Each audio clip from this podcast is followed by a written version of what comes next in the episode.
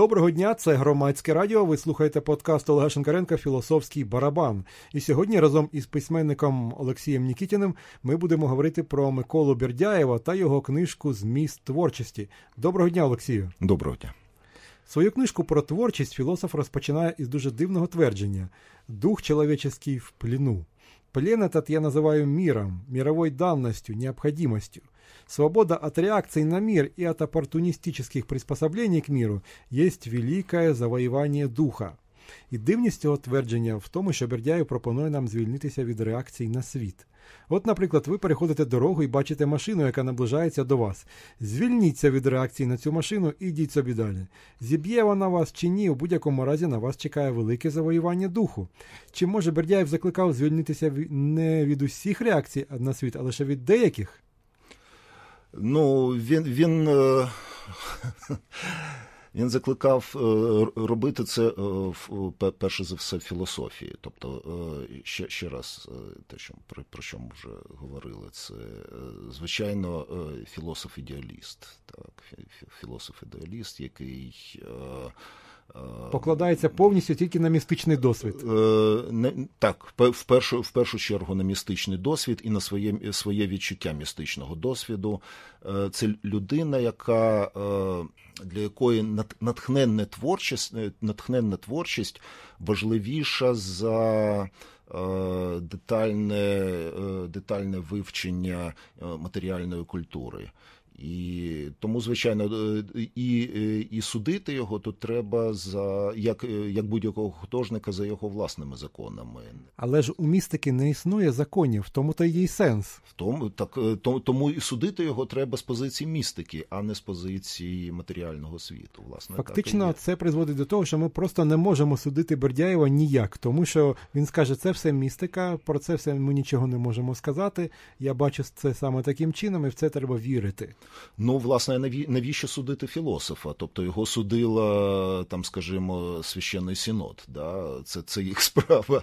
А нам треба читати і або надихатись цим, сприймати це і творити своє, або надихатись своїм несприйням і знову ж таки творити своє. Оце те відношення до Бердяєва, яке я розумію, яке вважаю за доцільне. Ага, тобто таким чином він є таким джерелом дискусій на певну тему. Звичайно, так само, як для нього джерелом таким служили Сведенборг або Бьоми. Ну, так і тут. У зв'язку із поглядами Бердяєва я навіть пригадав про містичний анархизм Григория Чулкова. Чудово, да. Мистический анархизм в какой-то мере отразил настроение части русской интеллигенции. Хелиастические надежды, вызванные революцией 1905 года, у многих символистов, и стал первым явным предвестником произошедшего в 1910 году раскола русского символизма на эстетов и мистиков. Головною установкою містичного анархізму було твердження несприйняття світу як головної властивості будь-якої художньої натури, незалежно від політичних переконань. «Всякий поэт должен быть анархистом, потому что как же иначе», – писал тогда С. Городецкий. «Всякий поэт должен быть мистиком-анархистом, потому что как же иначе? Неужели только то изображу, что вижу, слышу и осязаю?» А хіба не можна відмовитися від буквального натуралізму, не впадаючи при цьому в містицизм? Ну, можна. Я не думаю, що тут треба з такою, як то кажуть, звірячою серйозністю розглядати будь-яку декларацію тих хлопців. Вони так само валяли дурака, як зараз. Які хлопців? Чулкова чи Бердяєва? Ні-ні. Городецького і поетів, анархістів. Тобто це було веселе життя таке. Не треба шукати там якихось дуже глибоких сенсів. Скоріше естетичні якісь певні речі. Оцей анекдот про Городецького навіть, здається, увійшов у роман Мар'єнгофа, оцей, як він називається. Да. Роман «Без вран'я», здається, він називається. Був такий. Дуже така смішна історія. Для того, щоб творити, Бердяєв рекомендує митцю відмовитися від власної особистості. Всі її прояви він вважає шкідливими. Він пише так. Человек создан творцом гениальным, не непременно гением, и гениальность должна раскрывать в себе творческой активностью. победить все лично эгоистическое и лично самолюбивое, всякий страх собственной гибели, всякую оглядку на других. Человеческая природа в первооснове своей через абсолютного человека Христа уже стала природой нового Адама и воссоединилась с природой божественной. Она не смеет уже чувствовать себя оторванной и уединенной. І оце теж мені якось дивно. А як же так? І як я можу відмовитися від егоїстичного і самолюбивого у собі? Да, отут я з вами згодний абсолютно. Тобто я розумію позицію Бердяєва, але оскільки ми з вами займаємось не релігійною творчістю, а художньою, то тут, звичайно, особистість має зберігатись. Да. Ну, для художньої творчості. Для релігійної не знаю, не пробував просто. Угу. Оця наступна цитата взагалі якась дуже неприємна. «Темными коридорами шла душа через бессветную науку и пришла к бессветной мистике. К солнечному сознанию не пришла еще душа. Мистическое возрождение чувствует себя вхождением в ночную эпоху. Ночная эпоха женственная, а не мужественная. В ней нет солнечности. Но в более глубоком смысле вся новая история с ее рационализмом, позитивизмом, научностью была ночной, а не дневной эпохой. В ней померкло солнце мира, погас высший свет, все освещение было искусственным и посредственным». Здається, Бердяєв просто сексист. Своїми містичними фантазіями він чомусь вирішив принизити жінок. Ну чому чоловіки сонячні, а жінки нічні? Звідки він це взяв? Ну, я думаю, що взяв він це з традиції певної, яка існувала там ще від... Примордіальної? Ну, щось таке, да. Ну... Це, я до цих речей я завжди відносився як до метафор, ну, вибирає собі автор метафори такі, які йому ближче, від мене вони далекі, тобто я так проходжу повз це. Це якби декорація, так? Так, це декорація, яку він обирає, але в цій декорації існує певна ідея, да? І от ця ідея свободної творчості, от вона мені завжди здавалась більш цікавою, ніж його містичні взгляди, містичні декорації, якими він все це обставляв. З його міркувань виходить, що чоловіки – це вище світло, а жінки – це щось штучне та посереднє. Чоловіки – містичні герої, які здійснюють революцію, а жінки – це раціональні діячки, які сидять вдома, і від цього вже, власне, недалеко до того, що їхнє місце на кухні. І, до речі, ця ідея мені ще не один раз зустрічалася. Я пам'ятаю, що найбільш таким послідовним прихильником такої ідеології був Жан-Люк Годар, бо в нього у фільмах постійно чоловіки роблять якісь подвиги, просуваються вперед, а жінки, вони сумніваються у всьому і думають, як би їх закласти в поліцію. Власне, це сюжет фільму «На останньому диханні» Жана-Люка Годара. Можливо, це відбувається від нерозуміння, так, якось, або психології жінок, якщо взагалі вона якась окремо існує, або нерозуміння інтересів, нездатність якось зайняти цю позицію, подивитись збоку. Ну, бувають такі речі. Що... Можна сказати, що у часи Бердяєва була дуже нерозвинена якась гендерна поінформованість або діалог поміж різними статтями.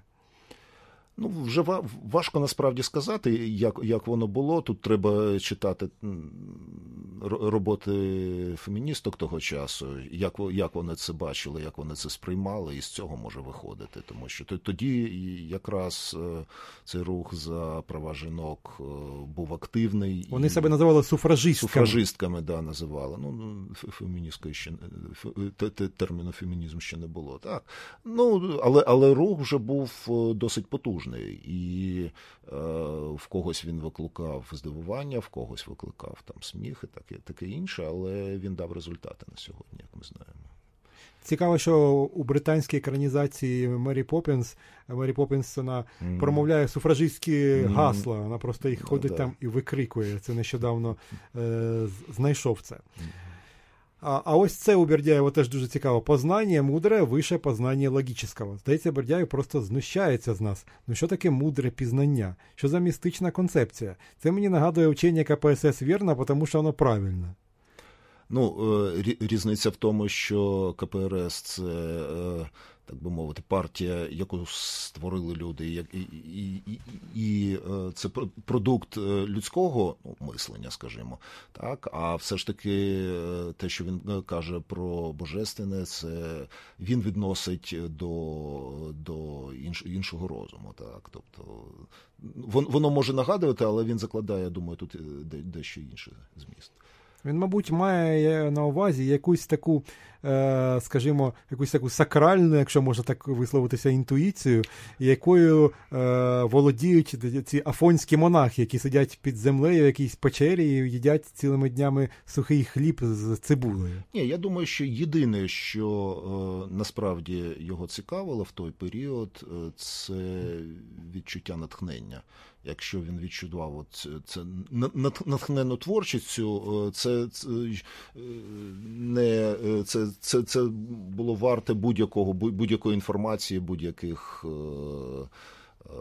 там знань і таке інше. Тобто він знання сприймав як рух під гнітом якоїсь необхідності, а вільну творчість як абсолютну свободу, як можливість абсолютної свободи. Бердяев пишет: «Философия не требует и не допускает никакого научного логического обоснования и оправдания. Наука и ее логика всегда лежат ниже философии и после нее. Логика есть лишь лестница, по которой интуитивная философия спускается в мировую данность. Она лишь инструмент. Философия должна объяснять логику. Логика не в силах объяснить философии. Философское отношение к миру лежит вне той сферы, в которой создается логический аппарат научного отношения к миру». Так, це квінтесенція його відношення до філософії, до творчості. Так. Мені теж так здалося, але мені здається, що ця війна з логікою призведе лише до абсурдного нагромадження фантазій, бо кожен може проголосити себе інтуїтивним медіумом, який пізнав істину. А про це ми поговоримо після паузи.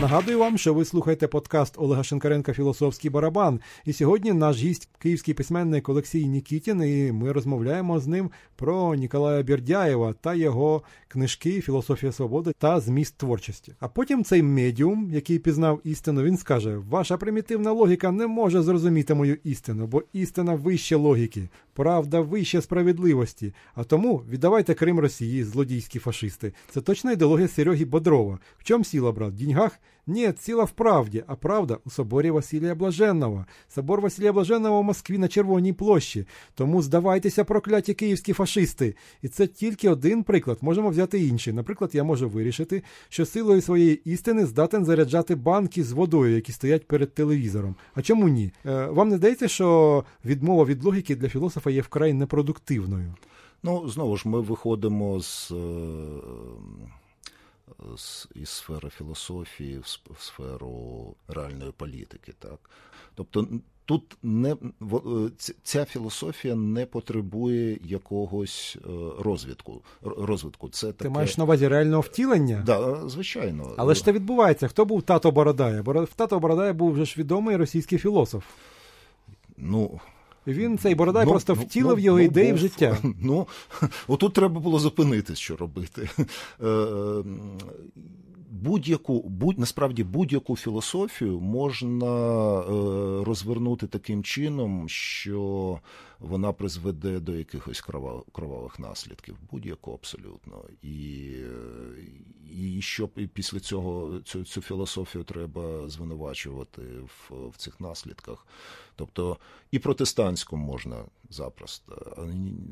Нацисти виходили з кого? З Ніцше вони виходили. Ну, з романтиків, філософів романтиків. Ну, то що, почнемо ми забороняти все, да? І філософів романтиків звинуватимо, і підемо назад до Аристотеля, і все це закриємо лише тому, що знайшлись люди, які для реалізації своїх ідей використали цю філософію. Власне, я кажу не про заборону філософів, не про те, щоб їх зібрати і відправити кудись на пароході, а про те, що визнати, що певна філософія, будь-яка філософія.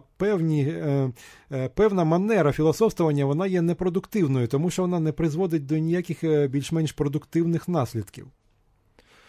Ну, власне, Бердяєв каже, що не шукайте продуктивних наслідків. Взагалі будь-які продуктивні наслідки в мене викликають відразу, каже він. Але давайте згадаємо Платона або ще давньогрецьких філософів. Вони філософствували для того, щоб саме мати продуктивні наслідки, порадити людям заробити щось. Так, це інша гілка філософії. А хтось філософствував просто для того, щоб було красиво, щоб йому це сподобалось. Тобто це мистецтво заради мистецтва. Так, абсолютно. І отже, тоді ми перейдемо до мистецтва. Бердяєв далі цитує один з наибожевільніших, на мою думку, уривків з Достоевского. У Достоевского есть потрясающие слова о том, что если бы на одной стороне была истина, а на другой Христос, то лучше отказаться от истины и пойти за Христом, то есть пожертвовать мертвой истиной пассивного интеллекта во имя живой истины целостного духа. Ныне вся философия должна пройти через этот героический акт отречения от истины. Тогда философия станет творческим искусством познання, то есть познанием действенним. Олексій, ви ж визнаєте, що людина не спілкується з Христом напряму? Я, звісно, не можу цього довести логікою, але відомо, що слова Христа... Логіка тут не працює. Слова Христа більшості людей передають священники. І ці священники можуть передати абсолютно все, що їм заманеться. І ми не можемо це ніяк проконтролювати. Ось, будь ласка, от давайте зараз я процитую. Свіжа новина. Ну, не дуже свіжа, їй, здається, вже 2 роки. Отже, цитую. «Уральский священник РПЦ, миссионер и богослов, благословил роту добровольцев на Донбасс. Защищать русский мир. Эту фразу, как заговоренная, повторяют, в общем-то, все вокруг. И те, кто служил в армии, и те, кто нет.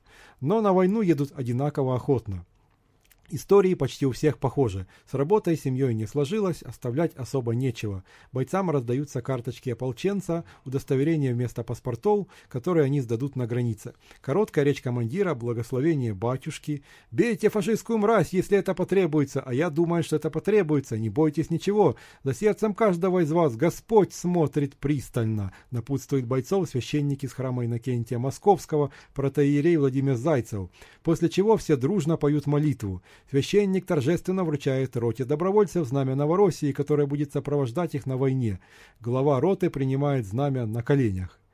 Как выяснилось, в торжественной церемонии отправки россиян на войну против Украины принимал участие не простой священник. Протоиерей Владимир Зайцев ранее занимал пост руководителя миссионерского и катехизаторского отдела в Екатеринбургской епархии РПЦ. А сейчас, по данным сайта храма миссионерского отдела церкви в честь митрополита Иннокентия Московского, он является заведующим кафедрой теологии при Уральском государственном горном университете. Впрочем, на сайте кафедры теологии УГГУ утверждается, что ее уже возглавляет управляющий Екатеринбургской епархией митрополит Кирилл Наконечный. Отец Владимир Зайцев является доцентом и руководителем направления православная теология. При университете также открыт храм святителя Николая Чудотворца, на сайте которого с прошлого года осталось объявление с приглашением на лекцию «Духовное обоснование конфликта на Украине». Ну, да. Я впевнений на всі 100%, що якщо людина відмовиться від інтелекту, від логіки заради Христа, то все закінчиться тим, що тобі про істину буде розповідати протоієрей Владимир Зайцев. Звичайно, да, так і буде, це правда. Це мене просто лякає у вченні Бердяєва. Ні, так я ж кажу, це не треба сприймати як вчення. Тобто я взагалі не знаю, що і коли сприймав як вчення. Так? Тобто є певний матеріал, ти на нього дивишся, щось сприймаєш як поштовх до якихось роздумів, щось не сприймаєш взагалі. Тобто для тебе Бердяєв це повна декорація? Ні, не повна. От той момент із місцем творчості і взагалі з містом людини, яка займається творчістю в світі і